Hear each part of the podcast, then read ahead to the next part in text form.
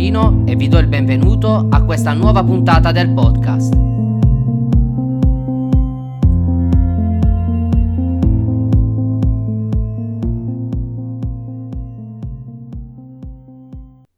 L'argomento di oggi è la probabilità che non vada come previsto. Non so a voi, ma a me, quando le probabilità sono al cinquanta per cento che vada bene ed il cinquanta per cento che andrà male, l'ottanta per cento delle volte mi capiterà la seconda. Sembra che la fortuna si giri sempre dall'altra parte. E se essa si dice che è cieca, infatti, non per questo la chiamiamo diabendata. La sfortuna, invece, ci vede benissimo e ci azzecca sempre. Molto spesso mi trovo a fare i conti con il cinquanta per cento di probabilità. Ma non solo. Anche se questo famoso cinquanta per cento è ancor poco probabile che accada, questo accade. Ovviamente accade sempre quello che meno speravo. Vi faccio un esempio. Se dovessimo festeggiare un evento in estate, possiamo avere una giornata di pioggia oppure no. Si ispira anche in una giornata grigia, che ci potrebbe andar bene, ma per quanto meno probabile possa essere, accade sempre la meno probabile, pioggia. Ho cercato più volte di capire se e perché si è generalmente baciati dalla sfortuna. Badate bene, non ho detto fortuna, bensì sfortuna. Oppure vi è qualcosa di matematicamente probabile che nel calcolo del cinquanta per cento e cinquanta per cento mi sfugge. Dopo varie ricerche mi sono imbattuto nella legge di Murphy, che se qualcosa può andare storto, lo farà. Se abbiamo il cinquanta per cento di fare un qualcosa di sbagliato, questa sarà la più probabile, almeno l'ottanta per cento delle volte. Ma scherzi a parte, la cosa lasciata al caso purtroppo va quasi sempre male. Ma se non lasciamo al caso, le cose vanno meglio. Molto spesso, per esempio, si confonde l'intuito con la fortuna, ma l'intuito non è assolutamente fortuna.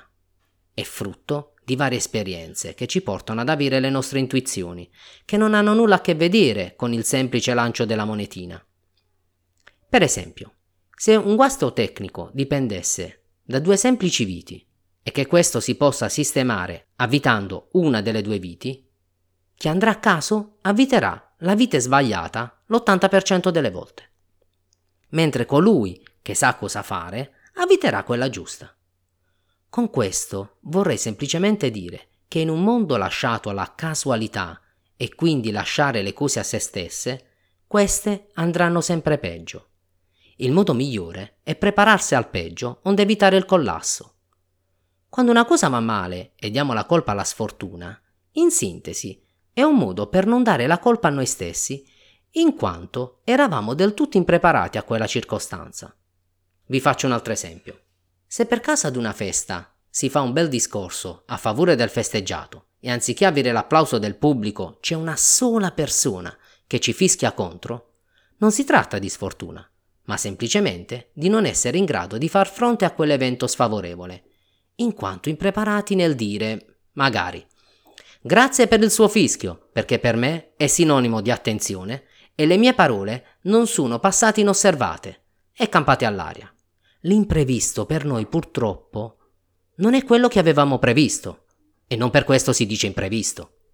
E quindi è sempre quello al quale prestiamo sempre meno attenzione.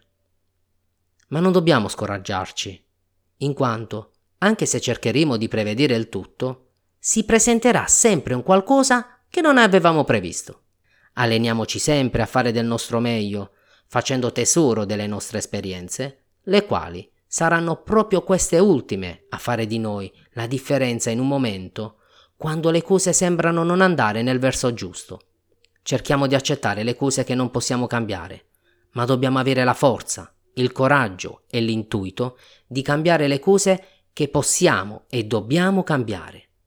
Non sempre le cose vanno secondo i nostri piani, ma almeno sforziamoci di non lasciare le cose al caso, che per una legge a noi matematicamente sconosciuta, se qualcosa può andar bene al cinquanta per cento di probabilità, stai pur certo che l'ottanta per cento delle volte non andrà secondo i nostri piani. Restate sintonizzati, perché ho ancora tante storie da raccontare, ma avete solo un podcast per poterle ascoltare.